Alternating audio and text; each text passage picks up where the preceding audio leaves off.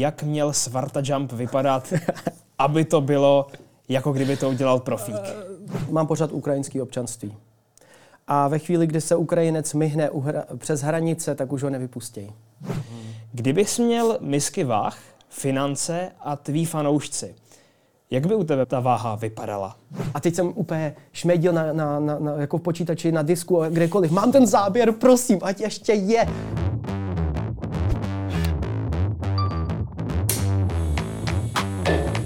Vážení a milí posluchači i diváci, vítejte v Suterénu. Moje jméno je Tomáš Zemánek a mým dnešním hostem bude Taras Povoroznik alias Tary. Dnes 30-letý Ukrajinec, který se proslavil videí o parkouru a vybudoval nejsledovanější český kanál na platformě YouTube. Jako jediný v historii překonal dohromady hranici miliardy zhlédnutí. Ještě jednou tady.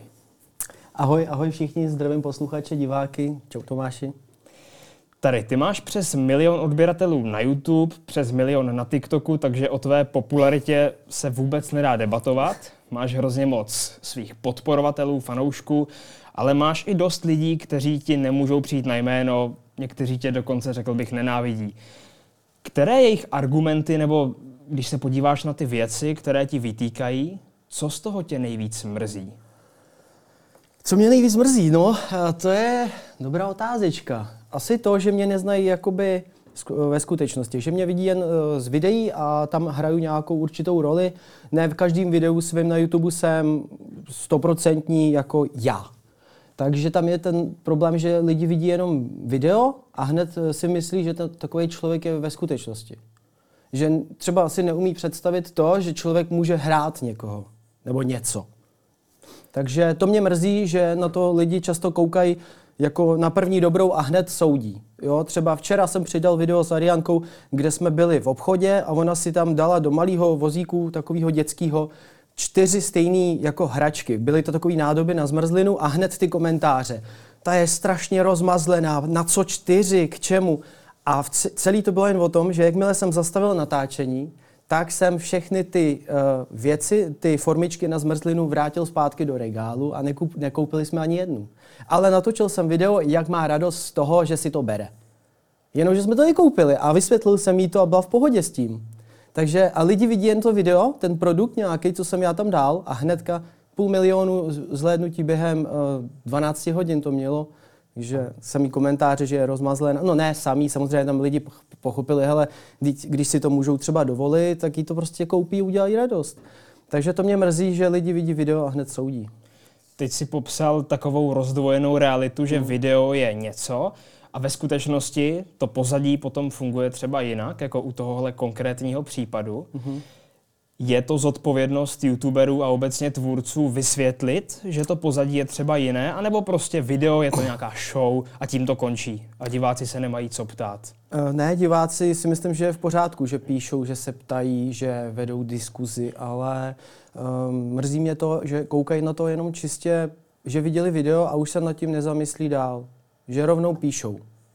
Že třeba stačí jako se o tom jako trošku v hlavě porozmýšlet a najednou jim třeba nějak, nějaké věci můžou dojít a nenapíšou ten komentář ošklivý kolikrát i. Takže tohle mě mrzí a jenom jak zněla otázečka, já jsem se v tom trochu... Otázečka zněla tak, že když je video nějaké no, a jasně. potom za ním je nějaká realita, která třeba úplně není prezentována v tom mm-hmm. videu, jakože třeba vybereš hračky a potom je ve skutečnosti nekoupíš, uh-huh. tak jestli ten youtuber, potažmo tvůrce kdekoliv, má zodpovědnost za to, aby uh-huh. lidem sdělil pozor, tohle není realita, to je jenom show.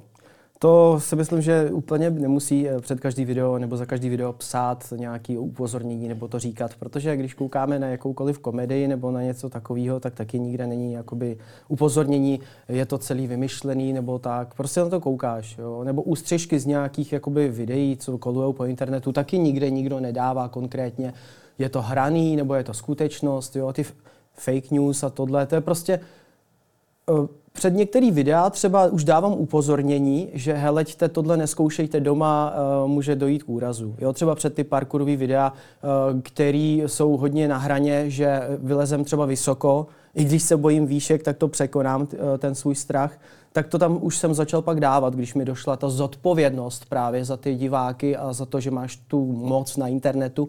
Takže s tím souhlasím, že když člověk dělá něco rizikového, tak to upozornění je v pořádku. Eh, třeba na tom TikToku uh, algoritmy fungují skvěle, že oni rozpoznají nebezpečné kousky ve videích a rovnou to tam sami napíšou. U té komedie samozřejmě uh, nic takového zatím není. Že je to jako fikce. Já, když jsem začínal skákat parkour, tak eh, mě bylo 15 let a já jsem koukal na filmy a na YouTubeové videa ze zahraničí a mně došlo okamžitě, jako v podstatě ještě dětsku, že to je nebezpečný. Takže ono záleží. Eh, já jsem hned nešel hm, vylíst na panelák a neskoušel jsem trojitý salto do sněhu, jak to dělali třeba v Rusku v tu dobu. Takže já jsem měl ty limity nastavený jasně a začínal jsem postupně od těch nejvíc základů. Skákal jsem z obrubníku na obrubník, já nevím, 10 cm nad zemí a bál jsem se toho. Takže Uh, ono je to takový složitý, to upozorňování. Samozřejmě, když vylezem na nějaký most, tak to tam jako už píšu, vysoký most že to je už jako hraničení se životem, že to děláme po 13 let, par, eh, let parkouru a tak. A děcka tam určitě líst nemají a tím chci říct, že já když byl děcko, tak eh, mě to došlo jakoby. Ale ne všichni prostě, ne všem to musí dojít, že je to jako rizikový. Změnila se podle tebe nějakým způsobem i ta doba, protože ty vyprávíš, že si začínal s parkourem v 15 a tenkrát prostě ta databáze videí, ze kterých si mohl třeba čerpat, byla mnohem, mnohem menší. Problematický to je právě kvůli tomu, že na internetu je snadný získat jakoby obrovskou slávu za, za, za jednu noc, když se to jako přežene, ale je to tak, taková ta krátkodobá sláva. Není to něco, co buduje člověk 10 let jako YouTube kanál. Je to o něčem, že najednou se o tebe začne mluvit, třeba jako Svarta Jump, že jo, prostě nedoskočil někam na strom, ani nevím, proč tam skákal, spadnul a, a byl celebritou, jo. Takže je to, je to právě o tom, že je to jednoduchý a lidi, Samozřejmě občas se hecnou alkoholem nebo nějakýma drogama, co já vím, a zkoušejí dosáhnout nějakých z těch svých výsledků na internetu. Takže internet k tomu dost dopomohl nebejt internetu, tak vlastně lidi tolik ani neriskujou. A já jsem třeba natáčel spoustu videí, jako když se ohlídnu za mojí kariérou, tak taky spoustu těch hecování v tréninku jsem dělal proto, abych měl zajímavý video ale nebylo to nikdy takový to, když si lidi představí, že borec ve 300 metrech nad lesem se drží jakoby na ruce jedný a takhle dělá schyby a na druhou ruku si točí selfiečko, eh, tak eh, tohle jsem nikdy nedělal a myslím si, že já jsem málo riskoval takhle svůj život. Že jsem spíš byl při zemi, a taky jednou, když jsem ve 35 metrech jakoby ze skály na skálu chtěl skočit, tak jsem to nehecnul, ale už nešlo se vrátit zpátky, tak jsme zavolali horskou službu, aby mě vyprostila. Normálně mě slaňovali na laně z 35 metrů. To bylo docela kuriozní. To bylo asi po osmi letech uh, tréninku parkouru, co jsem tohle to zažil. Takže pomáhá to občas. Mně to pomáhalo jakoby hecování, Měl jsem stativ třeba a trénoval jsem s ním, protože v tu dobu kámoši nikdo nechtěl jít skákat, tak jsem byl jediný, tak jsem si vzal stativ a to mi docela pomáhalo, že jsem měl pak jakoby buď fail, anebo pokus eh, vydařený jakoby z toho skoku. V rámci toho hecování si zmínil legendární Svarta Jump. Řekni mi jako expert na parkour, jak měl Svarta Jump vypadat, aby to bylo, jako kdyby to udělal profík. No, měl, měl se odrazit trochu, měl se rozběhnout rychleji a odrazit se, já nevím teď, kde se odrážel, jestli se neodrážel moc od kraje. Lepší je se odrazit co nejblíž, eh, jakoby tomu té garáže, kde vlastně už je propast dolů. Ale jakoby já bych to nikdy neskákal, ani většina parkouristů, protože tam je blbost prostě skákat na větev stromu, když je to prostě daleko od kmene. Jo, dává smysl skok, když máš kmen a máš větev, tak skákat někam k, k tomu kmeni, jako na nohy. Ale jako chytnout se, kdyby se chytnul té větve, tak stejně by se pod ním zlomila. Jo? Ten koneček větve by to, ho neunesl. Nebo většinu parkouristů. Takže tenhle skok určitě eh, vzniknout nikdy neměl. A kdyby tam nebyla větev a neskákal by na větev, tak z jaké výšky může zkušený parkourista skočit na zem, aby nebylo riziko, že se mu něco stane? Eh, na zem, tak záleží, jestli to bude třeba eh, trochu písku tam, anebo čistě beton. Čistě beton. Čistě beton, tak viděl jsem ve světě i skoky určitě ze 6 metrů, což už je celkem vysoko. 6 metrů beton na nohy, uh, dělají to i bez parakotoulu, že vlastně ten impact, ten náraz jde čistě do kolen a do kotníků, což je hodně nezdravý. Lepší je to usměrnit tu energii parakotoulem prostě přes páteř ven z těla. Ale jsou blázni, co takhle hecují kvůli zhlédnutí právě, že skočí a neudělají ten parakotoul, který pomůže těm kolenům. Takže myslím 6-7 metrů, eh, někdo by to i jako skočil. Já jsem skákal nejvýš tak z 5 metrů, 4,5 na ten beton, ale to jsem dělal ne v rámci tréninku pravidelně, ale spíš kvůli právě nějakému lepšímu skoku, jako na video. Když jsme točili třeba s klukama z Urban Sense, to byla naše skupina, tak jsme třeba točili nějaký jako showreely nebo nějaký lepší videa pro sponzora třeba nebo tak, tak jsme hecovali hodně.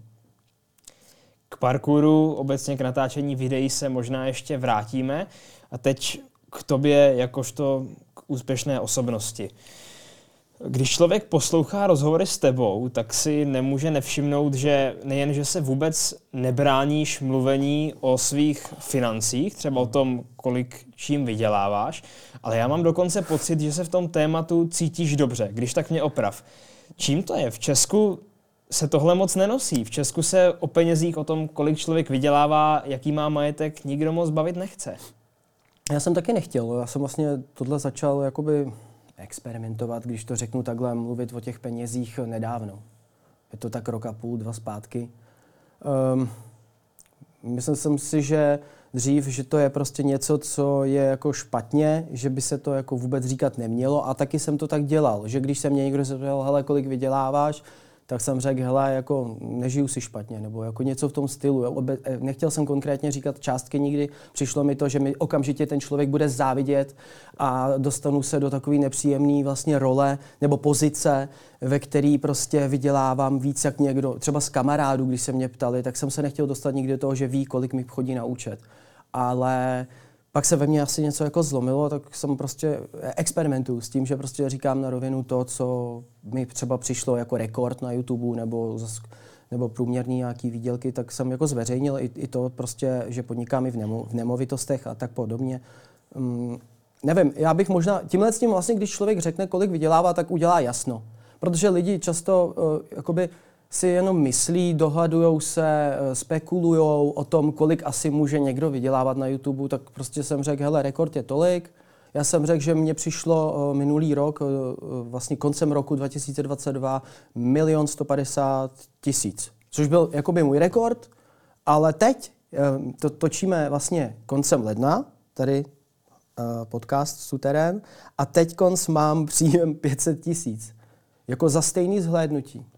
Mm-hmm. Stejný čísla, akorát teď reklamy vůbec mají po dvakrát menší hodnotu. Že nejsou Vánoce a tohle. Že? Takže tím chci říct, že představ si, že vydělává někdo, nevím, v práci 25 tisíc a další měsíc mu přijde 12,5. Jo? Tak takhle se to teď jako poskočilo, aby lidi věděli. Navážu na tu částku. Rekord je tedy přes milion korun za zhlédnutí hmm. měsíčně. A když se podívám na jedno konkrétní video, třeba tvé nejsledovanější video Rozstřel youtuberek z roku 2018, to už má dnes téměř 10 mhm. milionů zhlédnutí. Kolik se dá vydělat jedním videem? Tohle video zrovna není úplně rekordman. Eh, koukal jsem, když jsem psal svoji druhou knížku Tadyho svět, tak jsem tam dělal jakoby právě zajímavosti o, o penězích. To jsem dal do knížky veřejně. A vlastně možná to byl jedna, je, takový ten zlom, kdy jsem začal mluvit o penězích veřejně. A, tak jsem to napsal do té knížky a to už není možná aktuální, ale v tu dobu jedno video uh, učím youtubery parkour uh, jako jeden díl, protože já jich mám 50, tak jed, jedno to video vydělalo, to byl rekord, uh, 100 tisíc korun, jedno video. Ale bylo to jakoby v, dobrou, v dobrý období vydaný a bylo to historicky za dva nebo tři roky. Že to nebylo za měsíc nebo tak, bylo to za dlouhou dobu mluvíš o částkách stovky tisíc, rekordně třeba ten milion měsíčně, ale jinde jsem tě slyšel, jak mluvíš o tom, že jsi investoval třeba do bytů, mhm. kterých teď máš kolik? Uh, de, furt vlastně 19 mám pocit, plus jednu garáž ještě vlastně. tak to aniž bych se v tom chtěl nimrat, tak tam už se logicky musíme bavit o nějakých desítkách milionů minimálně. Čím jsou procentuálně tvořeny tvé příjmy? Procentuálně určitě nejvíc vydělává ten příjem z YouTube reklam. samotný jako zhlédnutí na YouTube negenerují peníze, ale pokud je video správně nastavený a má kritéria, nejsou autorská práva, eh, je to v pořádku, co se týče, že se tam nemluví moc prostě, nejsou tam další tyhle ty aspekty, které YouTube nemá rád, je to family friendly takzvaně, tak z tohohle z toho pak jde vydělávat za reklamy pouze, ne za to, že to má velký čísla. Tak tohle je na prvním místě u mě určitě. Potom, potom jsou to Mm, příjmy z e-shopu. Já mám vlastní e-shop, jsem si udělal eh, parkourovou eh, značku oblečení Enjoy the Movement a na tom jsem začal i prodávat svůj merch. Takže můj merch plus ta parkourová značka, to je asi druhý největší příjem. Pak jsou to pak jsou, tyjo, to je hodně podobný. Tady kempy, já dělám dě, dětský letní parkourový tábory, sportovní vlastně soustředění a k tomu mám ještě uh, ty příjmy z nájmu těch uh, bytů. Takže to je podobný. A Potom to jsou asi už nějaký, já nevím, spolupráce na Instagramu mám na posledním místě. Jakou má, pokud se to dá takhle říct, je to spíš filozofická otázka, hodnotu milion odběratelů? Za kolik bych prodal svůj YouTube kanál, tak to myslíš třeba, nebo... nebo... No úplně ne, ne protože ne, ne, samozřejmě, kdybys prodal svůj YouTube kanál, tak, tak přesně tak, musel bys prodat i sebe s ním. Hmm. Ale tak zhruba prostě milion odběratelů, nakolik si ho ceníš. Kdybys mohl mít místo milionu, dva miliony. Kolik bys za to třeba dal? Mm, jelikož ten YouTube není o odběratelích, tak bych za to nedal nic. Já jsem si to budoval od roku 2009, ten kanál. Uh, je to dlouhá cesta pokusu a omylů. Začínal jsem s nulou, nikdo mi to nedal, nenarodil jsem se prostě s milionem, jak si někteří myslejí možná i. Bylo to, bylo to hodně složitý, jako moje začátky a než jsem pochopil, co lidi bude bavit. Takže hodnota, hele, je to, to je strašně těžká filozofická otázka, jak jsi říkal, no. To nejde vyčíslit, já bych řekl, že to je neocenitelný, no. Neocenitelný je určitě i tvůj velký počet fanoušků. Možná tak jsem se měl zeptat, znělo by to lépe milion fanoušků, ne hmm. milion odběratelů, protože, jak říkáš, odběratelé ti sami o sobě nic nedají ale díky tomu, že máš hodně fanoušků, tak můžeš bohatnout i na prodávání merchandisingu nebo třeba těch svých parkourových kempů. Hmm. A na internetu tě mnohokrát dost silně kritizovali za to, že některé tvé výrobky jsou třeba předražené, nebo že na některých kurzech se dětem dost nevěnuješ. Hmm. Kdybys měl misky váh, finance a tví fanoušci, jak by u tebe ta váha vypadala? Uh, teď úplně nerozumím eh, finance a fanoušci. Co je pro tebe důležitější? Protože no, máš spoustu fanoušků a i velké příjmy z uh-huh. nich. Uh-huh, uh-huh. No určitě fanoušci, protože já jsem točil pět nebo šest let na YouTube a nevěděl jsem, že vydělává peníze. Takže vlastně mě, já jsem začal točit tak, že jsem chtěl čistě editovat videa, naučit se to, uh, ukázat lidem, co já dělám za parkour, protože já jsem se inspiroval parkourem v zahraničí a hned, jak jsem začal skákat toho 30. března 2008, tak jsem okamžitě začal i natáčet videa a první videa jsem stříhal v Nokia, prostě ještě tlačítkový. Pak jsem přešel na nějaký movie maker a tak a tak a v podstatě jsem se jako evolvoval, takže já si cením toho, že od začátku jsou ty fanoušci se mnou, byli tam, i když já jsem to dělal pro ně a pro sebe, protože mě to bavilo, a pak až postupně jsem vlastně nabalil ty finance. Že to bylo tak, že já jsem získal nějakou základnu a pak mi třeba až došlo, hele, teď já tady dělám parkour a nejsou tady široký tepláky v žádném obchodě, tak pojďte, zaúkoloval jsem moji mámu, aby mi na šicím stroji doma udělala tepláky. A tyhle jsem si oblíknul, šel na trénink a vlastně kamarádi nebo známí parkouristi řekli, to chci taky, kde se koupil. Já říkám, já jsem je nekoupil, můžu tě prodat, máma by je ušila. Takže tohle byl můj biznis takhle k tomu, že vlastně se lidi ptali a, a takhle to postupně vzniklo, ten Enjoy the Moment a ten můj merch vlastně se k tomu přirozeně přidal. Ale všechno to bylo nejdřív, že mě bavilo natáčet, takže těch fanoušků si vážím určitě na prvním místě. A i kdybych já neměl merch, ani kempy, ani ty workshopy a další věci, tak bych dělal prostě videa, které mě baví. A třeba teď už netočím některý specifický videa, který jsem dřív hodně točil, a to je tím, že mě to nebaví. Takže já netočím videa, které mě uh, přestaly bavit, nebo ty série videí. Takže to se mě taky často jako fanoušci ptají, proč už není tolik parkour a upřímně musím říct, že ten parkour už jsem tak vyčerpal, že už mě nenapadají kreativní věci, jak udělat lepší parkourový videa, než který jsem udělal. Takže mě bavilo vždycky dělat ty videa a pak se kouknout s kamarádem, s kterým jsem třeba natáčel na ten výsledek. To bylo to nejlepší. Pak když jsme to uploadli, tak už jsme jen čekali, jestli se to chytne nebo ne. A z každého lajku jsme měli radost na začátku, strašnou. A to jsme ještě nevydělávali teda na tom YouTube. Tady já jsem tě na začátku zcela úmyslně představil i jako rodilého Ukrajince, protože velkým tématem v posledním roce je válka na Ukrajině. A našel jsem titulek jednoho z rozhovorů s tebou, konkrétně pro Petra Show, což je rozhovor, který proběhl ještě před začátkem války na Ukrajině, to je potřeba říct. A ten má titulek Zpátky na Ukrajinu bych nechtěl, je to tam hrozný. Mm. Samozřejmě, nějak to nesouvisí s válkou, rozhovor je starší, nicméně co až ta válka skončí? Až bude na, na Ukrajině opět bezpečno, plánuješ se tam vracet třeba častěji? Já v devíti letech opustil Ukrajinu. To je dobrý jako říct. Já jsem se narodil na Ukrajině, jsem Ukrajinec, teď mám český občanství už nějakých deset let minimálně, nevím přesně. Na Ukrajinu jsem jezdil každý prázdniny letní, když jsem byl ještě školák, za dědou, za babičkou, za příbuznýma. Já jsem tam vyrůstal těch devět let, takže já k tomu mám citový vazby. Naučil jsem se tam rybařit od pěti let a tak dál a tak dál. Jo. Mám to tam rád, je to tam prostě jako v tomhle super ale obecně ekonomie eh, nebo ekonomika a co se týče hm, toho, že se všude stačí, jako, nebo dřív to tak bylo, dát pár peněz někomu, nějakému úředníkovi, si měl lepší jednání, předběhl si fronty, tohle. Moc korupce tam vždycky bylo. Takže to jsem myslel tím, že to tam je hrozný. Um, jinak jako lidi jsou přátelští, to nemůžu říct nic, ale prostě ta korupce tam, prostě to je hrozný. Uh, jezdil jsem tam teda kvůli příbuzným, teď mi zůstal už tam jenom v podstatě dědeček, nejbližší příbuzný.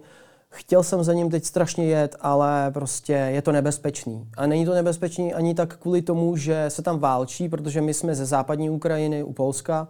Válčí se na východě hlavně, samozřejmě rakety lítají tak jako různě všude po té infrastruktuře a tak. Ale e, prostě jsem na to neměl koule, protože ono jde o to, že mám pořád ukrajinský občanství a ve chvíli, kdy se Ukrajinec myhne přes hranice, tak už ho nevypustí. Takže už bych tam musel zůstat a třeba by mě za nějakou dobu povolali na výcvik a pak by mě hodili uh, válčit na, na frontu. Dokážeš si to představit? Ne.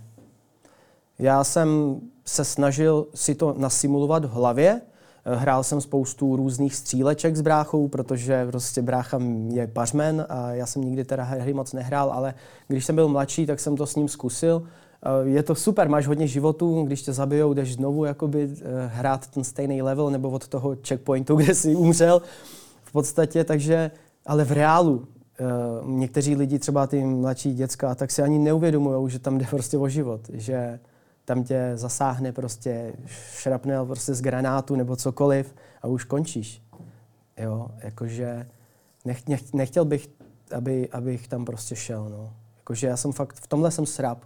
Jsou lidi, kteří chtějí být vojáci od malička, vědí, co je to za práci, že to může být jako jejich poslední mise, ale jdou do toho a takový lidi cením a takový lidi jsou na planetě potřeba. Ale já jsem jeden z těch, který radši bude pomáhat finančně, než abych tam šel pomáhat jako rukama. Jako do, do, do té první linie někde. Mám tam toho dědečka a za ním budu jezdit víc a víc, uh, protože stárne. Je mu 82. Jo? Nevíme, kdy prostě to přijde. Ale je fit, jo? funguje, chodí, uh, stará se o slepice, stará se prostě o barák sám, už nemá nikoho jiného tam. Takže až skončí válka, doufám, že brzy, ale hm, nemyslím si, bohužel, um, tak uh, samozřejmě tam budu jezdit. Akorát, až děda nebude, tak mě tam vlastně nic netáhne.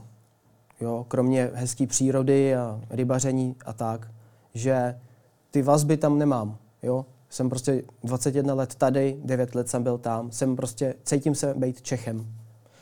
Popsal si ve stručnosti to, jak teď žije tvůj děda, že je mu přes 80, krmí slepice, žije sám. Mm-hmm. Jak se má takový člověk v současném konfliktu, když žije na území, kde se tak úplně přímo neválčí, ale zkrátka je v napadeném státě, je sám, je starý? Máš nějaké mm. informace? Jo, uh, mám hodně informací, protože i moje manželka je z Ukrajiny. V 15 letech eh, se odstěhovala do Česka a ona byla teď před týdnem na Ukrajině.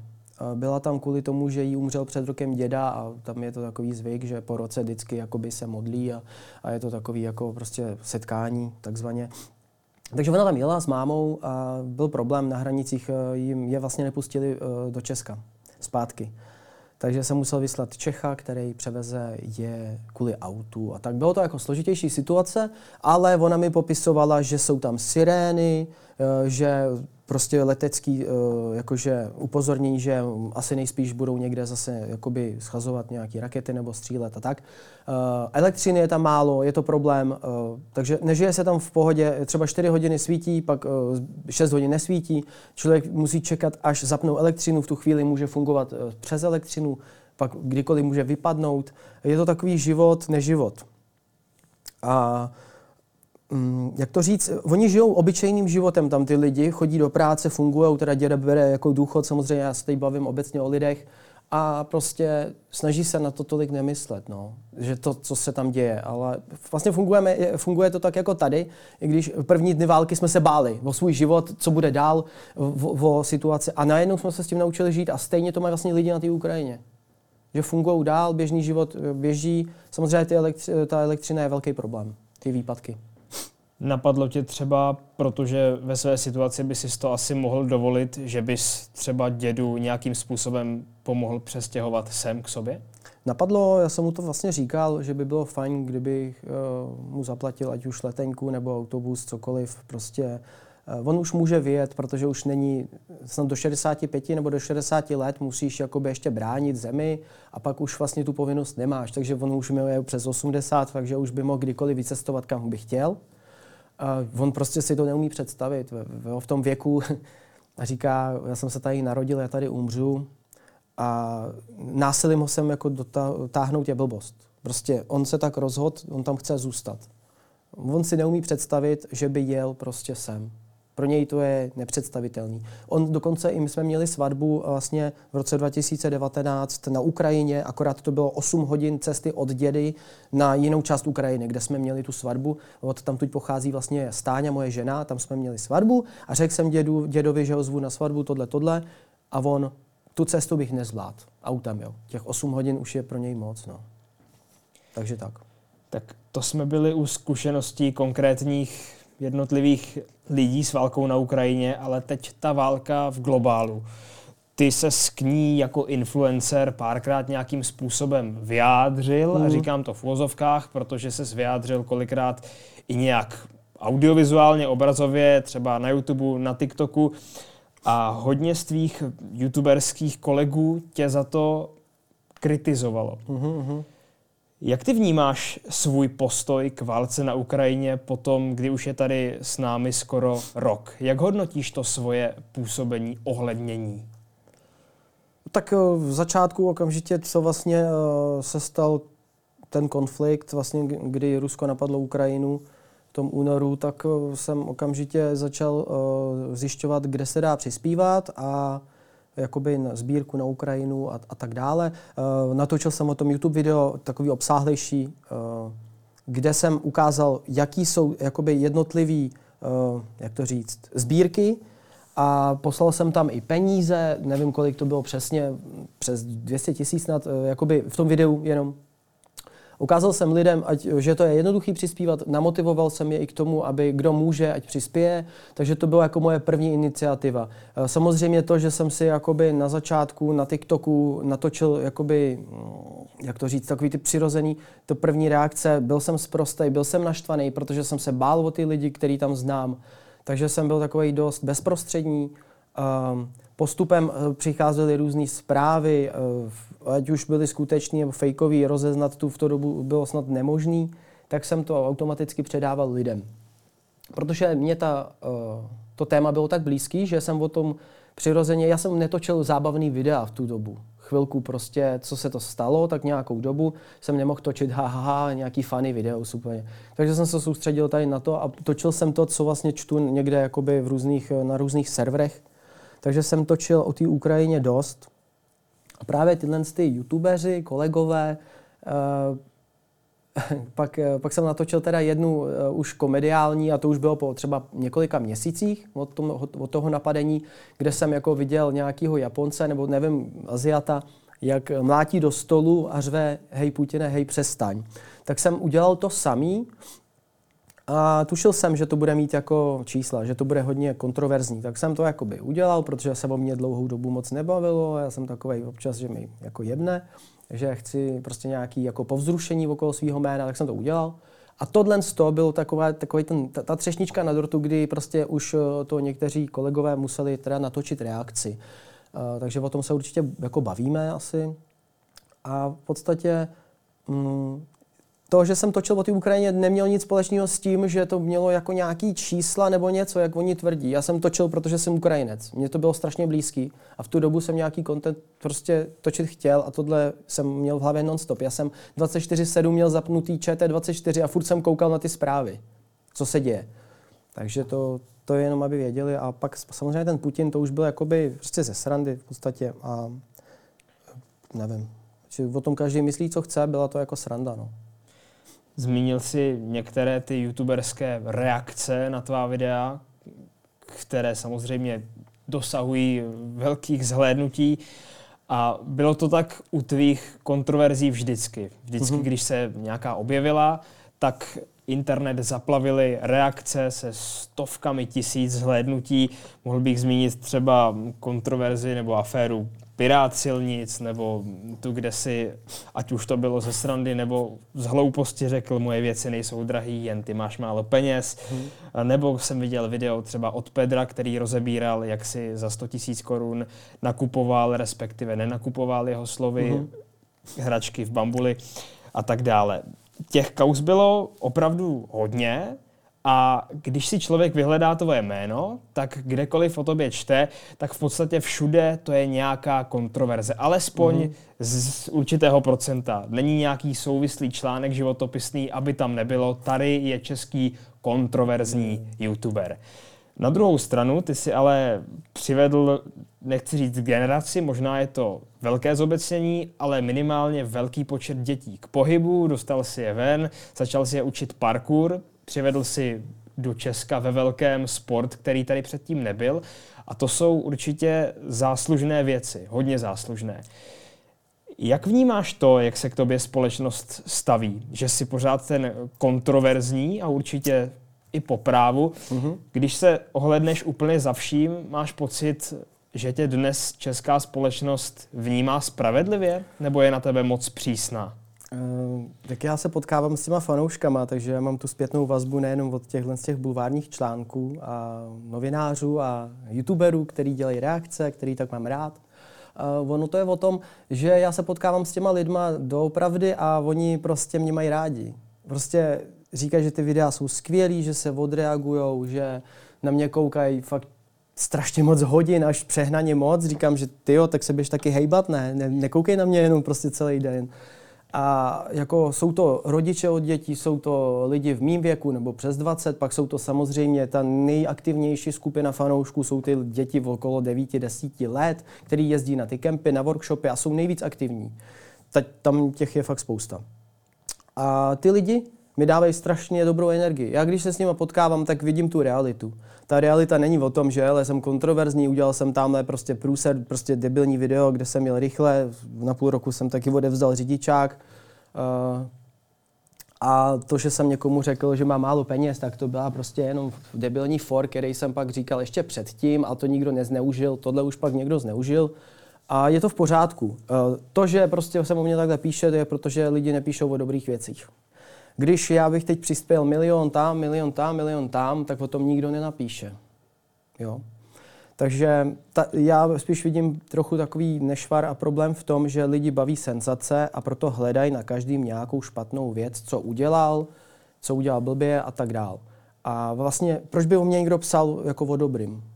To si musí zaplatit. Dobrý články se musí platit. A v těch bulvárech právě uh, vím, jak to funguje, tak proto občas udělám nějakou kravinu i cíleně a čekám, jestli se toho někdo chytne.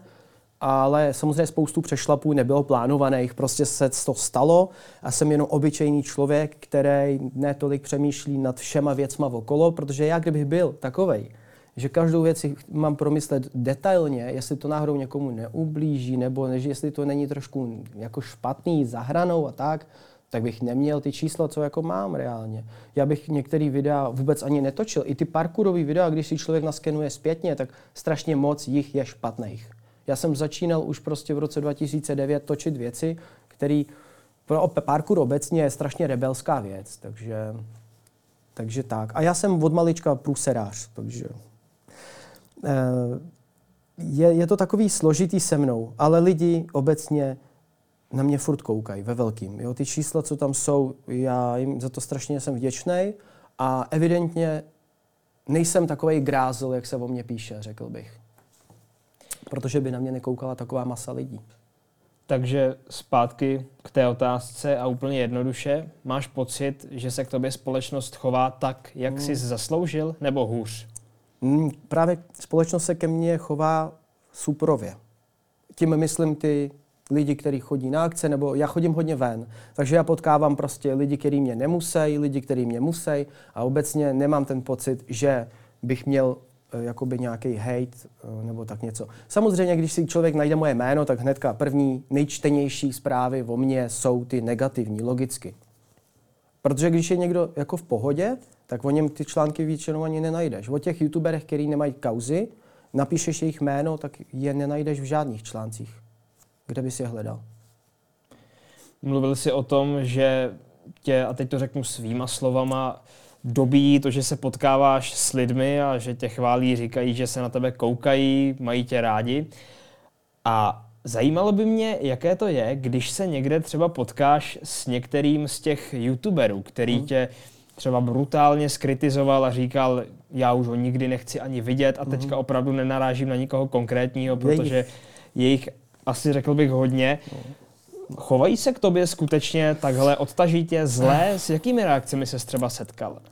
Eh, já jsem byl strašně fascinován tím, eh, protože po té kauze, vlastně jak, eh, jak byl ten livestream na Instagramu, jak jsem řekl tomu Klučinovi, že má málo peněz, že moje oblečení není drahý, tak v tu chvíli se rozdělo strašný, prostě vlna reakcí na mě. Každý youtuber, skoro každý, natočil něco o tady. Jaký je tady ve skutečnosti, zakažme tady ho na internetu a, a jelo to. No a půlka z nich mě absolutně neznala a natočil jsem s nimi jenom jedno videjko, třeba v, do té série Učím youtubery parkour. A hned mě soudili a prostě hnedka tam něco, protože to mělo čísla. Každý, kdo natočil reakci, měl obrovský statisíce zhlédnutí, jak si říkal. A uh, po téhle vlně jsem se, spoustě, se spoustou tělen z těch youtuberů i setkal osobně, a v podstatě i se Stejkem, který v Hypecastu jsem s ním byl, tak jako jo, hej, tady já tě moc nemusím, ale pozval jsem si tě jako hosta, jo, jakože mám čísla asi, nebo nevím, proč mě pozval, že jo. Takže tím chci říct, že i Steak na mě točil reakci eh, na toho kluka a Uh, pokecali jsme s ním v pohodě. Říkal, hele, to, co točíš, um, úplně není můj šálek kávy, ale v pohodě. Eh, spousta dalších, když už nebudu jako jmenovat, tak eh, se některým asi nemám co říct, protože potom, co na mě vyhodili za špínu a hodně nepravdy tam bylo v těch reakcích, tak nemám potřebu říct čau, nebo jako prostě se na sebe podíváme a jdeme dál. Jakože tam není co říkat. A prostě vím, že ten člověk to stejně dělal kvůli těm číslům. No. Je to takový, nejsem s nima určitě kámoš a ani nemůžu být, to bych neměl svoji nějakou tu hrdost nebo tak. Kdybych řekl, čau, hele, v pohodě, to, že jsi na mě házel špínu na internetu, já si to nebral osobně. To mi vadí, když někdo říká něco, co není pravda. Ale pokud jenom uh, okomentuje to, co jsem udělal a podělal, tak jako v pohodě. To mi nevadí. Když se bavíme o těch reakcích, jsou i třeba reakční kanály, které žijí jenom na tom nebo primárně na tom, že takhle někoho hodnotí. Jaký na to máš obecně názor? Protože já se na to dívám ze dvou pohledů. Vezměme to třeba na tvoji kauzu, na tu, za kterou si sypeš popel na hlavu nejvíc v autě, kde mm. si jel nepovolenou rychlostí na dálnici. A teď se vyrojí spousta videí, že tady jezdí jako dobytek a bla, bla, bla. Myslíš si, že je to pro společnost a třeba i pro děti, které se koukají vlastně dobře, že v tu chvíli slyší od 15 různých lidí, tohle je špatně, tohle je špatně, neustále se to opakuje? A nebo to naopak vlastně zviditelňuje toho člověka, tenkrát tebe, kdo udělal chybu a neustále se omílá to ježdění rychle po dálnici? No, já na to koukám tím úhlem pohledu, že je to super, protože když mě někdo třeba žere až moc a je do mě zamilovaný, a to fakt do uvozovek dávám, to zamilovaný, prostě mě fakt žere a je jedno, kolik mu je, uh, tak on si třeba ani neuvědomí, že to video, co jsem vydal, je špatný. Ale tím, že na mě natočí, jak říkáš, těch 15 lidí reakci a řekne takhle ne tady, tohle se nedělá, tak je to super. Protože ti fanoušci, aha, se cvaknou do hlavy, no jo vlastně, tohle fakt jako můj oblíbený youtuber podělal. A prostě se rozhodnou, co dál. Jo? Že mu třeba napíšou komentář, tady tohle nemusel dělat, to je špatný, tak je to super. Takže za mě ty reakce, které jsou e, v rámci toho pravdivý, tak je to fajn. Ale pak jsou špíny, které prostě jenom si vymýšlí něco, co není skutečný, tak to nemám rád. Tak nevím, jestli jsem ti odpověděl na tu otázku, ale ty reakce probudí možná některými fanoušky, a, aby se jakoby na to koukali jinýma očima do jisté míry. Měl jsi ty někdy za svoji kariéru nutkání natočit nějakou hm. reakci? Jo, jo, spousta, ale já nejsem ten člověk, který rád háže špínu na jiný. Uh, jo, když se mě někdo osobně zeptá, jaký máš názor tam na toho, tak řeknu, hele, tohle je v pohodě, tohle ne, třeba. Ale že bych to vyloženě tahal na internet, zkoušel jsem to, jakoby, protože to je jednoduchý obsah. Jako natočíš to za půl hoďky a má to čísla. Málo práce a hodně jako úspěchu zatím, jakoby, že sklidíš docela dost. Každopádně nejsem ten charakter, který by tohle dokázal jakoby jednoduše točit. Když říkáš, že to nutkání měl hodněkrát, dokážeš říct jeden konkrétní příklad za celé ty roky, kdy tě někdo fakt třeba naštval nebo naopak potěšil, že bys to chtěl nějak komentovat, i když jsi to třeba neudělal? Jo, jako konkrétní příklad, já nevím, když se budeme vracet zase k tomu, že prostě to, co bylo, tak někteří youtubeři, kteří na mě reagovali, že se chovám hnusně k fanoušku, to jako nebudu jmenovat, už nejsem v té fázi, kdybych to měl zapotřebí, tak uh, zažili jsme situaci, kdy s jedním youtuberem, který na mě teda natočil reakce a úplně mě vyřval do nesmyslu, jako že jak se to chovám těm fanouškům, teď oni mě živějí a tak. A tenhle člověk, co tohle natočil, tak sám se chová k fanouškům. Um, my jsme s ním točili video a přišli za ním prostě jako děcka, že chtějí fotku. Za ním. A můžeš a, jmenovat, nebo No právě, nechceš? že jako nechci, protože už to nemám zapotřebí. Jo? Ten člověk už tolik pravidelně reakce už netočí, takže možná někteří napíšou koment a budou vědět. Um, prostě ho vyslal, jako hej, vypadni a prostě nějaký zprostý slůvko tam ještě padlo. Já jsem to měl na záběru dokonce, jakože jsme to natočili, jak se k tomu choval, k tomu Klučinovi. Mm, jenomže se stalo to, že samozřejmě, když na mě natočil tu reakci, tak už ty záběry dávno nebyly a chtěl jsem fakt, já jsem věděl, že takhle se chová hnusně i obecně od jiných youtuberů, že nemá dobrý jakoby vztahy, nebo ne, nemá to rád, když ho otravujou, když to takhle řeknu. A já, já právě jsem ten, kdo to zvládá. I když mě vyruší jakoby v Mekáči nebo někde prostě v restauraci jakýkoliv, uh, že chci fotku, já jsem zaprasený od kečupu a, a prostě přijde vorec, ale dáme fotku a já, no tak jo, no. A prostě dávám to, jo, i když to je nepříjemný a občas není to komfortní, tak to udělám. A tenhle člověk prostě si kakal do huby, takhle to řeknu. Jo, že a, a opět jsem si říkal, ty A teď jsem úplně šmedil na, na, na, na, jako v počítači, na disku a kdekoliv. Mám ten záběr, prosím, ať ještě je. Mm, samozřejmě my jsme ten záběr z videa vystřihli, protože to bylo nevhodný a ponížil by ho tím. A, a ten, jakoby, ten materiál už nebyl jako nikde uložený. Takže jsem v tu chvíli jsem si říkal, to by bylo super, jenom střihnout to, co řekl o mně a střihnout tam to, co on řekl tomu fanouškovi. Že by to bylo jako super. Hmm. Nakousnul si to, když za tebou někde někdo přijde, třeba v Mekáči si od kečupu. Jaká je pro tebe ideální chvíle, kdy tě může fanoušek oslovit? Já jsem furt ve spěchu. Eh, tím nechci říkat, že není vhodná chvíle nikdy, nikdy, ale je lepší, když vidíte svého oblíbeného tvůrce, kohokoliv z internetu, eh, když vidíte ho u jídla, tak prostě počkejte, až dojí. To by bylo fajn. Eh, protože prostě já jsem se bavil s hodně lidma, co točí na internet nikomu to není příjemný, aby ho u jídla vyloženě jako fanoušek vyrušil, nebo jeho rodič. Nemusí to být, a teď nebavím o děcku. Kolikrát přijdou rodiče, dospělí, 40 let třeba, A udělej to. A oni ví moc dobře, že to je neslušný, ale udělej to jen proto, aby nepočkali třeba těch 10 minut, než dojí člověka. Prostě oni spěchají taky, tak prostě, hele, tady můj syn, moje dcera, nebo fotku pro ně. Jednou mi jedna paní strčila svoje mimino, takhle u jídla, s plínou. Hele, tady, vyfoďte se pro jeho staršího sourozence.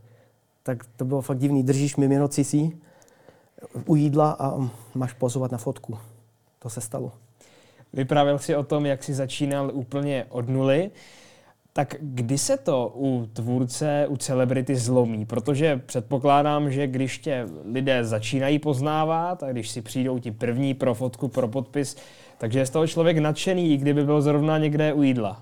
To je pravda. Kdy, kdy se to zlomí? Kolik musíš mít třeba odběratelů, nebo jak musíš být slavný, aby tě to začalo štvát?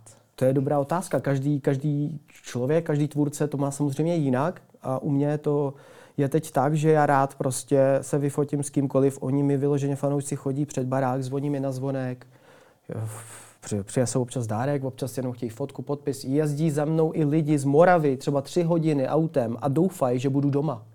Oni ví, kde bydlím, ale byl, byl i případ, že jeli ke mně prostě přes tři a půl hodiny někde od Ostravy, jen tak naslepo a nevěděli, kde bydlím. Jeli do Říčan, věděli město a normálně pomocí lidí, že se ptali, kde bydlí ten youtuber Taras Povoroznik, tak jim to ty lidi práskli a normálně tam přijeli, taková rodina, hodně, hodně lidí a vyfotili se se mnou. To byl zážitek.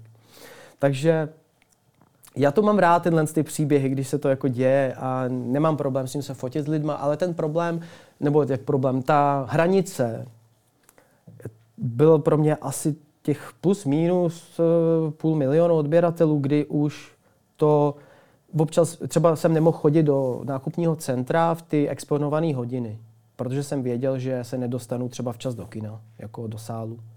Protože jsem věděl, že projdu přes x tisíc mládeže, kteří budou chtít fotku nebo ukázat salto. A tak jako, takže jsem se vyhýbal tady těm časům. Chodil jsem pozdě večer třeba nebo brzy jako ráno nebo do polko, kdy jsou všichni ve školách. Vyrazil jsi někdy někam třeba v kukle nebo s rolákem a kšiltovkou? Já ne, nevím, jestli to někdo dělá, ale dobrý nápad. Já jsem si vždycky představoval, že bych měl takovou tu masku z Mission Impossible nebo z Fantomase, která je úplně dokonalá a budu jako jiný člověk. Aha. Občas se to fakt přihodí. Fakt, když jdeš třeba na koncert, nebo když jdeš někde, kde je hodně lidí, tak je to problém. Fakt, jakoby s milionem odběratelů a s těma, s těma číslama, co já mám. My musíme říct jednu věc, z milionu odběratelů, nebo takhle. 50% mý veškeré sledovanosti je od neodběratelů. 50% všech čísel, co jsou na videích, jsou od lidí, co mi nedali odběr. Jako dlouhodobě. Takže tím chci říct, že těch lidí na mě kouká spousta.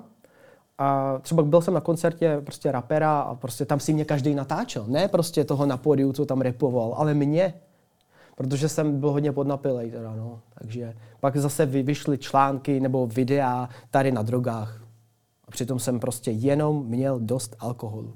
A to chování mě pro některý přišlo, že jsem prostě, já drogy nesnáším, odsuzuji, to tady chci říct, ale mrzelo mě právě třeba, jak jsme se bavili o tom, co mě mrzí, tak to bylo to, že o mě právě občas vyjde taková věc, co není vůbec pravda. A to, že prostě beru drogy. Jo, takže tak.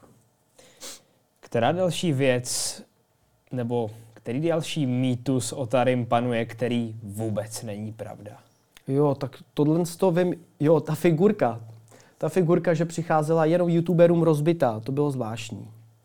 Protože eh, tu moji figurku, ta už není v prodeji, není to aktuální, každopádně bylo eh, s tím hodně, hodně jako udělali mi skvělý marketing jako zdarma, protože YouTuberi si začali objednávat moji figurku, protože nebyla úplně dokonalá, ale snažili jsme se, protože my jsme se snažili udělat tu figurku co nejvíce realistickou, to byla ta chyba. Ono je to těžké udělat realistickou figurku za takovou chvilku a my jsme měli nějaký deadline. A oni si ji začali objednávat youtubeři a záhadně ji otevřeli a ona prostě se rozpadla na kousky. Takže milion zhlednutí okamžitě, že jo, protože to je jako, jako zajímavý. Um, každopádně reklamací bylo asi tak dohromady 10, že přišla rozbitá, ale já vím, jak se chovají kurýři k tomu. Já mám pár kamarádů kurýrů, ať už v různých společnostech, tak vím, jak s tím hážou s těma balíkama. Takže vůbec se nedivím, že občas někomu přišla rozbitá, ale není to naše chyba. A oni to házeli, ale ta jeho figurka přijde vždycky rozbitá. Takže většinou to přišlo youtuberům rozbitý, nevím proč, ale jako fanoušci fakt 10 reklamací a to třeba jsme jich prodali okolo tisícovky, takže jako minimum. Um, takže to mě mrzelo, že prostě odrazují mý fanoušky eh, od koupy figurky, protože přijde rozbitá třeba. A to je fakt historie, to už jako nic nezměním tady tím, že to říkám. A samozřejmě těch věcí, ty špíny, takový, to, takový ty pomluvy, kdy prostě jo, toho je hodně, ale tohle jsem si vzpomněl jenom tak narychlo. Vytáhnul si tu figurku, kde tě kritizovali za to, že chodí rozbitá mm. a taky za to, že je údajně hrozně předražená. Stála 1500, hele, no tak. Jaká je výrobní hodnota takovéhle figurky vyrobené na zakázku? Mm, ono totiž, když objednává člověk malý množství, tak je vysoká výrobní cena. A tady byla výrobní cena plácnu 900. Jo, když pak při, přičteš to, že jsi jich objednal třeba 2000, tak musíš prodat v podstatě, jakoby, když si nastavíš marži jako 100% navíc k tomu, k tomu k té výrobní ceně, tak musíš prodat tisícovku, aby se ti to vrátilo. Ta investice. A pak od té tisícovky dál už vyděláváš. Takže musíš tu cenu zdvojnásobit většinou, jakoby u těch menších jako množstvích uh, objednávek. Eh, nebo teda, jako, když vyrobíš menší množství jakoby, kusů, tak musíš prostě tu cenu mít eh, vyšší, tu prodejní. Takže 1500 byla výrobní cena, ani, ne, ani to nebyl dvojnásobek těch 900, a oni za tu cenu, ona byla velká, jo? Ona, ona nebyla jakoby miniaturní, že by jako 1500 za nic. Jo? Ty sběratelské figurky třeba od nějakého Marvelu nebo tak, tam jsou úplně jiné ceny, takže tohle bylo směšně levný. Ale ta kvalita, jo? jim se nelíbilo to, že mám jako třeba trochu delší krk tam a tak, ale to všechno vyvíjela jedna firma. S tím já jsem jako jenom konzultoval a oni pak řekli, tak tady sorry, já vím, že bys to ještě chtěl upravit, ale už není čas. Ve výrobě na nás tlačí, když to nedodržíme, tak nás posunou pryč a už to ani nevznikne. A my přijdeme o veškeré peníze, co jsme měli v tom doteď. Takže to byla externí firma, která mi ty figurky dodala, ale vím prostě hodně věcí o tom, protože vlastně jsme to konzultovali, takže ta figurka nebyla dokonalá. Šla na trh s tím, že prostě jsem nebyl já sám spokojený. S čím dalším si ještě nebyl spokojený? z toho, co si kdy vydal třeba jako jo. video, nebo co si těch začal prodávat jako merch, cokoliv. Spoustu videí, eh, který jsem vydal, bych třeba o rok později nevydal, jo, nebo o dva. Člověk dospívá a pak jako na ty videa koukne zpětně a řekne, hej, tohle jsem fakt jako třeba jako dělat nemusel. Zase na druhou stranu, kdybych to neudělal, tak to nemá ty čísla. A je to takový jakoby konkrétně, jestli chceš, co já jsem jakoby udělal. Um, napadá mě jakoby jeden nepovedený design, co jsme dělali, když jsme čekali jakoby naši dceru. A to bylo, že je to dcera jako parkouristy, tak mě napadlo, hej, to bude hustý prostě stáďo, víš, to budeš mít břicho a v tom bude mimino, co bude dělat jako salto. No tak tohle, na to jsem nejsem vůbec pišnej, to je katastrofa, jako chtěl bych to vymazat, roztrhat můj prostě nápad, ale já jsem byl tak rychlej, že jsem tenhle nápad dostal, řekl jsem, hele, grafik, prosím, udělej tohle, no to udělal, už to šlo do výroby a, a pak později ty vody, to je hrozný, kámo, to je tak morbidní až, jakože, ah. Takže to, tohodle lituju hodně, no, jako s merčem. Nevzešlo pak z téhle konkrétní příhody s parkurovým dítětem v břiše to, že si potom nějakou dobu říkal, že svou dceru dnes už zveřejněnou, dejme tomu, nebudeš nikde ukazovat, protože se bojíš, že si lidé budou dělat mm-hmm. sranu, budou dělat karikatury a tak? Neudělal jsi vlastně ty sám tu karikaturu, kvůli které se pak bál, že to bude takovéhle? Uh, dobře přemýšlíš, ale uh, ten důvod, proč jsme se Stáňou s mojí manželkou nechtěli zveřejňovat uh, vlastně jméno dcery a fotky ze začátku úplně, byl spousta hejtrů, spousta reakčních kanálů a my jsme nechtěli jít do tohohle zatahovat s, touhle s tou nepovedenou, jakoby, s tímhle nepovedeným designem na merch to nemá nic společného. Společný to má, takhle, společný. To celé, proč jsme to dělali, bylo kvůli haterům a kvůli tomu, že jsme se báli, že ji budou používat na různé mýmy, různé karikatury a takovéhle věci, tak jsme řekli, OK, budeme, budeme jí říkat třeba malá A, jo, a neřekneme, jak se jmenuje a nebudeme dávat její fotky nebo její obličej uh, ven na internet.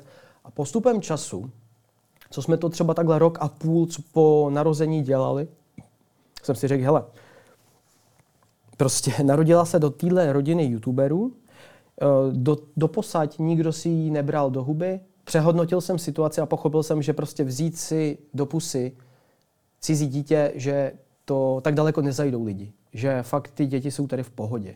Je spousta jiných eh, herců, známých osobností, svoje děti zveřejňují. Jsou lidi, kteří se rozhodnou proto je nezveřejňovat i do puberty až do dospělosti, protože prostě je schrání soukromí a tak. My jsme měli dvě možnosti, buď to tak dělat, jak to dělají někteří, anebo jako jiní lidi zveřejňovat. Rozhodli jsme se uh, jí zveřejnit, Arianku, a super rozhodnutí, nic negativního na tom jakoby nebylo.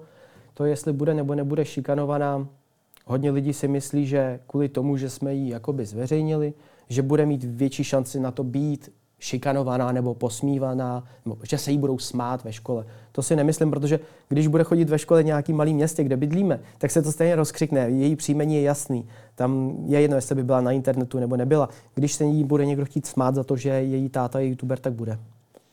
Ty to zmiňuješ hodně často, že tvoje dcera pravděpodobně za tohle může být, bude šikanována. Mluvíš o tom v podstatě, jako kdyby to byla skoro hotová věc? Já o tom mluvím jako o tom nej... nejmíň... Jak to říct? Já o tom mluvím jako o věci, kterou bych nejmíň chtěl, ale já byl šikanovaný. Proto o šikaně mluvím otevřeně, veřejně, i na různých mých besedách a tak.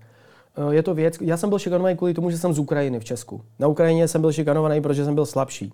Jo, jo takže a Slabší fyzicky? Jo, jo, jo, fyzicky, fyzicky a prostě neukázal jsem psychicky prostě, že hej, nech mě bejt. Jo, nekřiknul jsem si, prostě jsem se nechal to a pak jsem se z toho naučil a byl jsem pak jako v kolektivu v pohodě.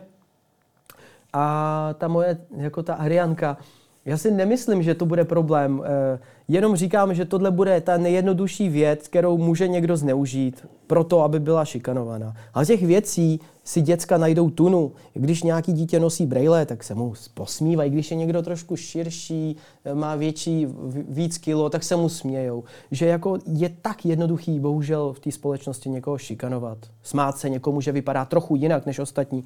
Takže já se toho nebojím a s tou šikanou se dá krásně pracovat prostě. Jakože Nebojím se toho, že by to nezvládla psychicky, protože já mám za sebou dost eh, nepříjemných věcí ve škole, v kolektivu. I fotbal jsem skončil kvůli tomu, že mě šikanovali. Já to jsem hrál 6 let fotbal v týmu, kde mě šikanovali.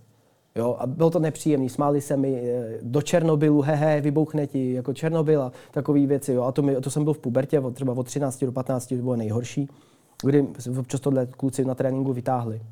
Takže prostě vím, jak s tím pracovat a jenom říkám, protože často se to objevuje v komentářích, že hele, až bude tvoje dcera větší a chodit do školy, nebojíš se toho, že bude šikanovaná? Proto o tom mluvím, to je celý.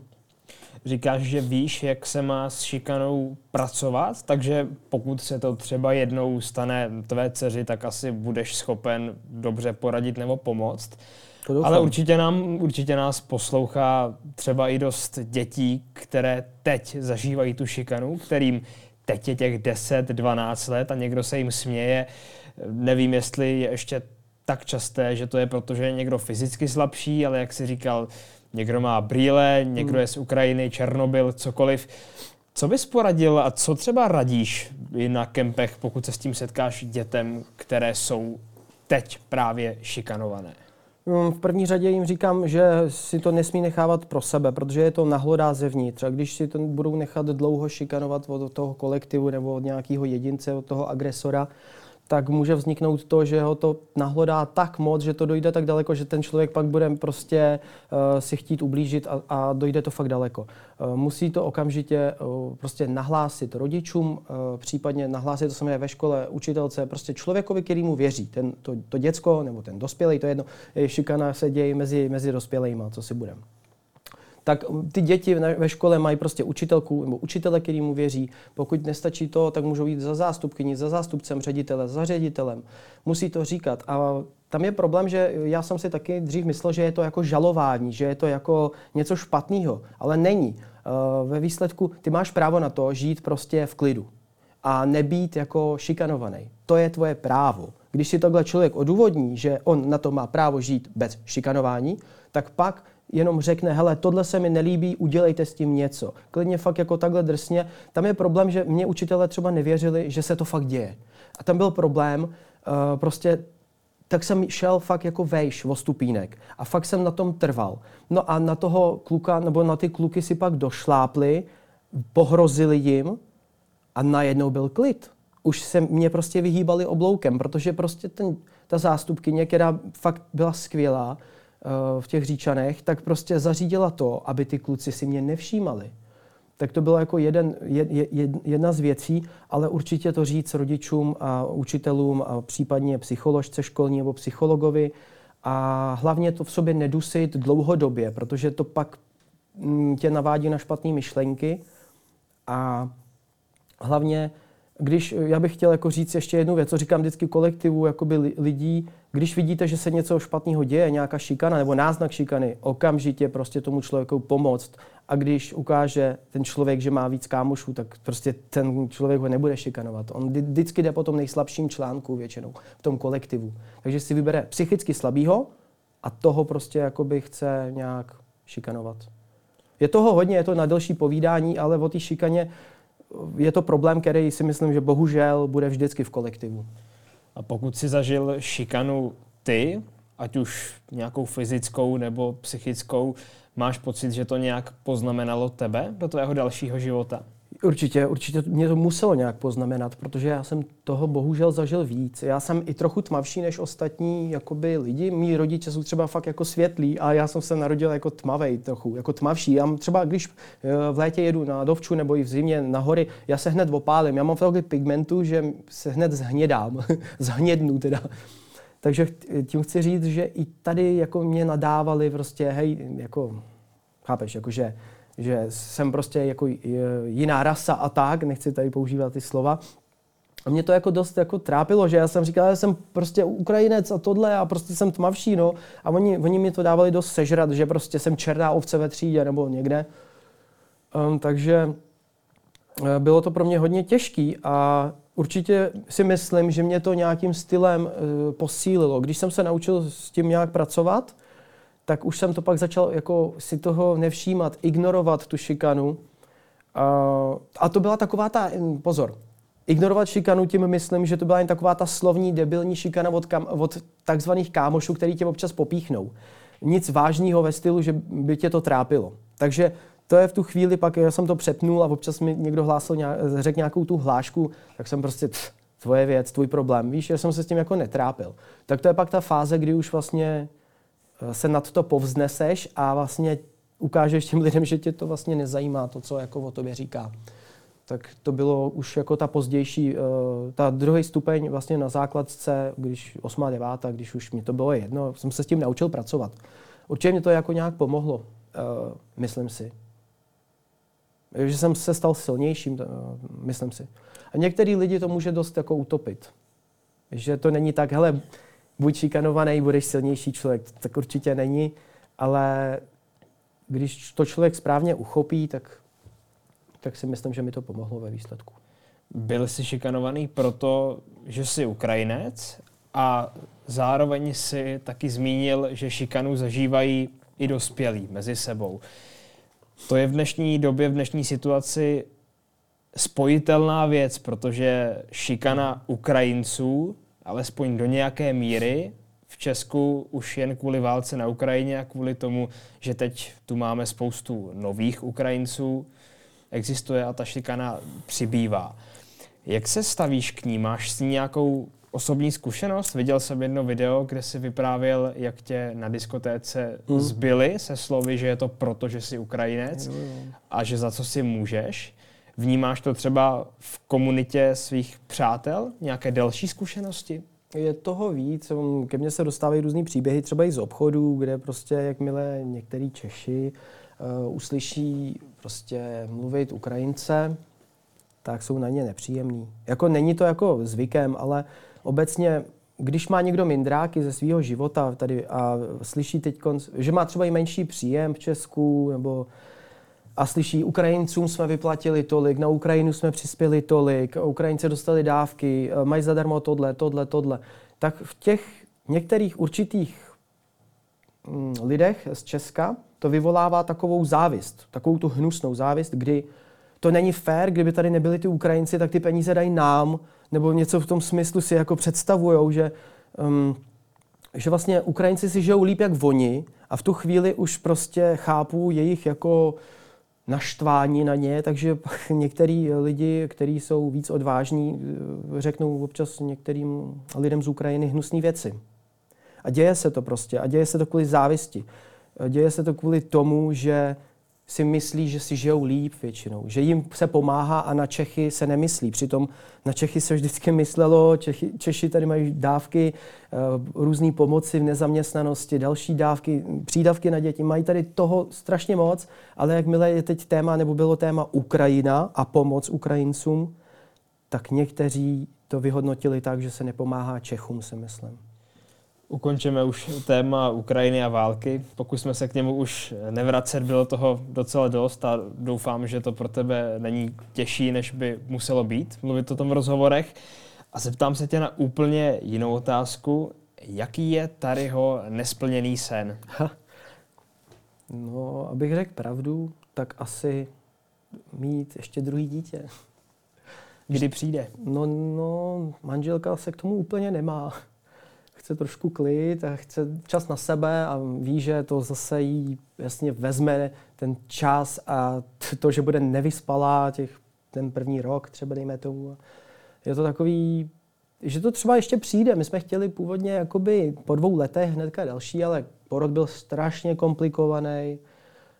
Um, takže chápu její strach prostě z druhého těhotenství. Já to naprosto respektuju a tohle je takový jako sen, který je nesplněný dvě děcka.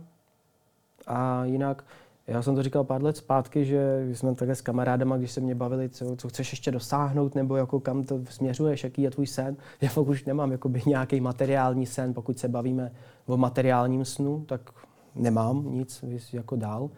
Taková představa by bylo jako uh, postavit si nějaký, nějaký moderní barák, což je taková věc, ke který, ke který směřuju a kterou třeba, třeba jednou budu mít ale není to nic, co bych teď chtěl řešit. Ty povolení stavební, teď výběry, co si vybereš za to, jaký soláry, jaký to, je to jako celkem náročný a nechci se do toho teď pouštět. A jako sny mám splněný. To mám odškrtnutý a teď už jenom prostě si užívám dětství, uh, mít dcery Arianky a je to takový krásný, ale je, je to takový zvláštní, jakoby musí si člověk stanovit vždycky cíle. A to nejsou sny. Já si stanovuji nějaký určitý cíle, do který, který chci splňovat, ale sny už nemám. No. Stanovil si jeden konkrétní cíl, že si chceš jednou postavit pěkný moderní mhm. barák. Mm-hmm. A to se předpokládám bavíme o době, kdy na to bude víc času, protože už třeba omezíš nebo dokonce ukončíš svoji tvorbu na YouTube a na sociálních sítích.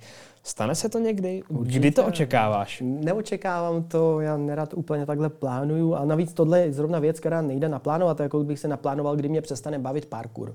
To prostě přijde. A kdy mě přestane natáčet a tvořit na sociální sítě, to nikdo neví, zatím mě to dost baví. I když jsem měl nějaký ty krize, vyhořel jsem o tom, že v roce 2018 jsem fakt vyhořel, když jsem pak moc netočil, 2019 byl takový slabší.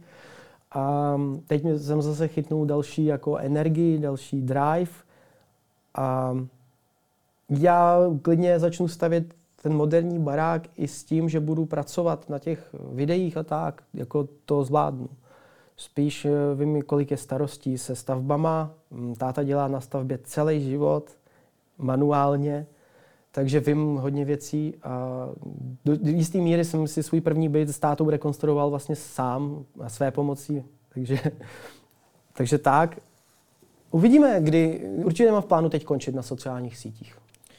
Teď je ti 30 let, dovedeš si představit natáčet ve 40? Nebo to v 50? Těch 40 si ještě představit umím, ale těch 50. Ale zase věk je jenom číslo, že jo? Někteří tak v 50 jsou tak živí lidi. Někteří influenceři v 50 točej a úplně z nich ten elán, ta energie srší.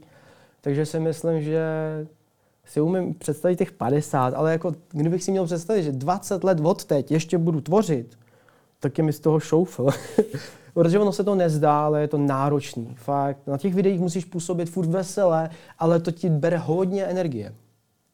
A pak musíš tu energii někde vzít. Takže koníčky, mám rybaření, snowboard, fotbal a tak. A to mi do, do, dodává tu energii, když relaxuju, ale já jsem takový workoholik, že i když relaxuju, tak si občas natáčím z toho relaxu videa, který mi zase půjdou na sítě. Teď ta představa, že bys ve 40 nebo v 50 ještě točil. Tvoje současné publikum, respektive jeho jádro, jsou především mladší mm-hmm. nebo děti. Dokážeš to nějak specifikovat, jestli je to průměru třeba 10 let nebo 15 let? nebo? Hele, nedokážu, protože není z čeho vycházet. Dobrá, nicméně jsou to obecně spíš děti. Hmm. Jo, a řekl te- bych, že jo. A teď si teda představme, že budeš natáčet ve 40 nebo v 50. Myslíš, že se s tebou spíš potáhne ta tvoje současná hmm. fanouškovská základna, anebo že to zase budou nové děti a že to zase budou jejich děti, že bys udržel vlastně ten kontext tvorby tam, kde je teď? To, jakou tvorbu budu mít, je hodně, hodně zvláštní, nebo takhle to je otázka, kterou nemůžu jako zodpovědět, protože ta tvorba moje se vyvíjela. Dřív taky mě sledovali spíš pubertáci a starší. Eh, a pak jsem se nějak přetransformoval na takový ty srandovní věci spíš pro mladší publikum, protože jsem tam cítil větší potenciál eh, té masy, protože na YouTube byly dřív hodně ty mladí děti do 13, třeba fakt jako hodně. To bylo nejsilnější publikum, teď už to je trochu jinak. Takže můžu i zvažovat to, že prostě budu točit nějakou sérii nebo i víc celý kanál se zaměří třeba na trošku dospělejší tvorbu, ale já jsem spokojený s tím, že jsem takový střelený v těch videích, protože mě je to blízký a do jisté míry ve mně ještě žije takový to děcko občas. Takže se umím jako odvázat a udělat ze sebe jako šaška. To jako jsem vždycky uměl, ale cítím, že mě to opouští pomalu, tak to bude pak problém, kdybych chtěl v tom pokračovat. Já budu točit to, co mě bude bavit. Ale je pravda, že to publikum se mi obměňuje. Eh, lidi, eh, děcka vyrostou třeba do 12, do 13, opustí můj kanál, jdou si někam jinam ale dorůstají ty pěti, šestiletý, sedmiletý, kterým je pak 8, 9, 10, 11 a ty na mě zase koukají.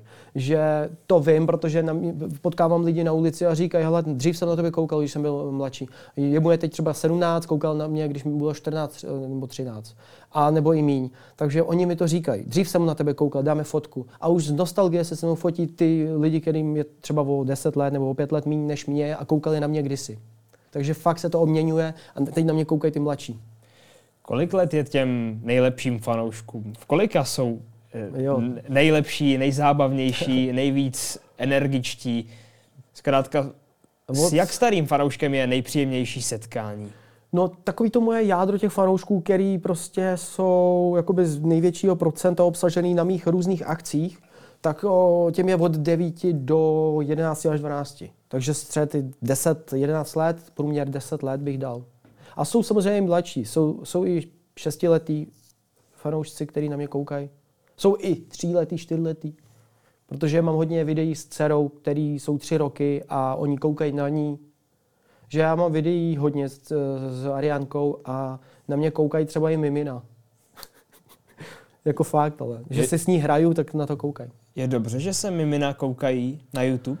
Uh, já, my jsme taky z naší uh, Ariance dávali uh, YouTube Kids. Uh, já jsem totiž některé videa mám vyloženě pro děti, které jsou vhodné a YouTube sám pozná, který moje videa s Ariankou jsou pro děcka, tak je hodí na tu platformu YouTube Kids, mám za to.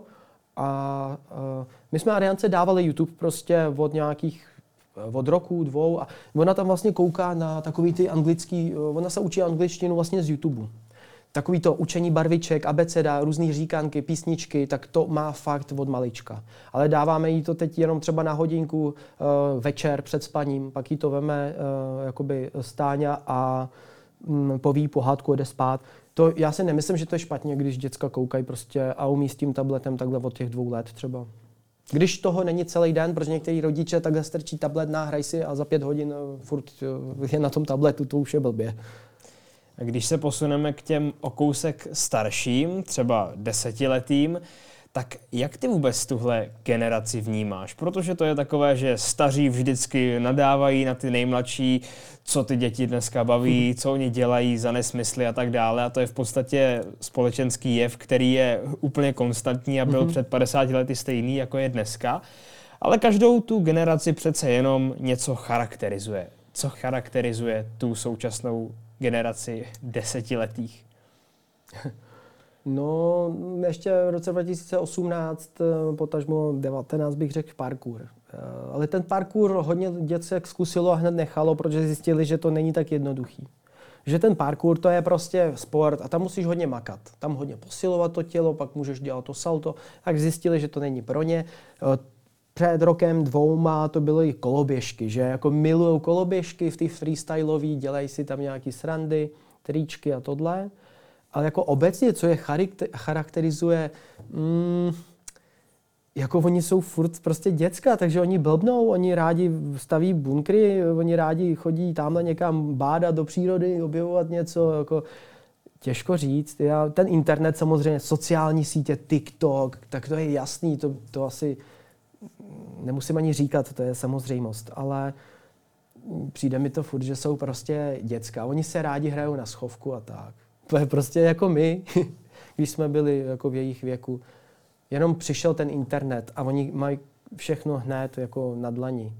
Takže doufám, že se pro ně změní i výuka, že se nebudou muset ve školách hltat ty materiály, které po testu zapomenou, protože si dneska všechno můžeš najít na internetu, jako kdy byla nějaká válka a tohle, nebo různé tyhle ty věci, takže těžko říct, uh, nevím jako co je charakterizuje víc než ten internet a to, že mají okamžitě návod na cokoliv. Jo, když se chce naučit tamhle se stříhacím programem, napíše tutoriál, už to umí, Photoshop, cokoliv dalšího, nějaký jako jejich mm, programy, které třeba potřebují do školy. Všechno se dá naučit z internetu v podstatě dneska. Tím, že ty děti jsou schopné se takhle naučit v podstatě cokoliv, myslíš, že jsou ve výsledku do praktického běžného života použitelnější, než si byl třeba ty a tvoje generace? Ono záleží na rodičích a na té výchově, protože pokud těm dětem nedají i nějaký manuální jakoby, práce a protože dneska chybí řemeslníci hodně a bude to ještě podle mě horší rok od roku, tam cítím jako problém, eh, že všichni přejdou na ten internet, všichni budou chtít třeba mít i sedavý zaměstnání, a děcka už nebudou tolik motivovaní třeba jít tamhle dělat jako manuálně práce, manuální práce, tak to bude problém. A myslím si, že možná větší procento těch 13 letých a do 15 let spíš hledají, eh, že chtějí být youtubeři, že chtějí být někde prostě v teple a ještě tam vznikne obrovský problém, že nám nebude mít kdo postavit barák a tak. Jakoby. Takže se bojím toho, že oni se budou učit spíš věci, které budou jakoby uh, internetový. Protože všechno jde do té umělé inteligence a do tady toho všeho. A programátoři jsou dneska hodně ceněný zboží, takže hodně lidí bude podle mě dělat spíš tyhle obory. Teď si popsal něco, čeho se trochu bojíš a tím se mi nahrál na otázku, kterou bychom to i dneska mohli ukončit. Čeho se tady nejvíc bojí? Eh, jsou to hadi. jsou to hadi. Eh, jako, mám z nich jako hrůzu, z menšího hada možná bych ještě zvládl se ho dotknout, ale většího, já nevím, já na něj koukám opět, že mě uškrtí, víš, jakože konec. A ještě, že mě kousne, to už vůbec, jakože jet. Ale jako, čeho se bojím, jako nějak filozoficky trochu víc, No, myslel jsem to spíš tak, já, protože jo. hadů tady za stolik nemáme, aby člověka nějak přímo a často ohrožovali, tak... Um, Bojím se vejšek, ale už vážně teď. Uh, asi ty umělé inteligence, že lidi se s tím zahrávají a že to může být eh, i konec pro lidstvo. Jako v hodně sci-fi filmech. Uh, věřím tomu, že umělá inteligence bude, uh, vlastně různý státy se budou předhánět, kdo udělá lepší a pak budou různý pravidla a někdo je, je prostě bude chtít porušit, aby měl navrh. Tomuhle věřím že umělá inteligence i pro spoustu lidí bude problém v, ve smyslu, že přijdou o práci, že je nahradí právě ten stroj, potažmo program.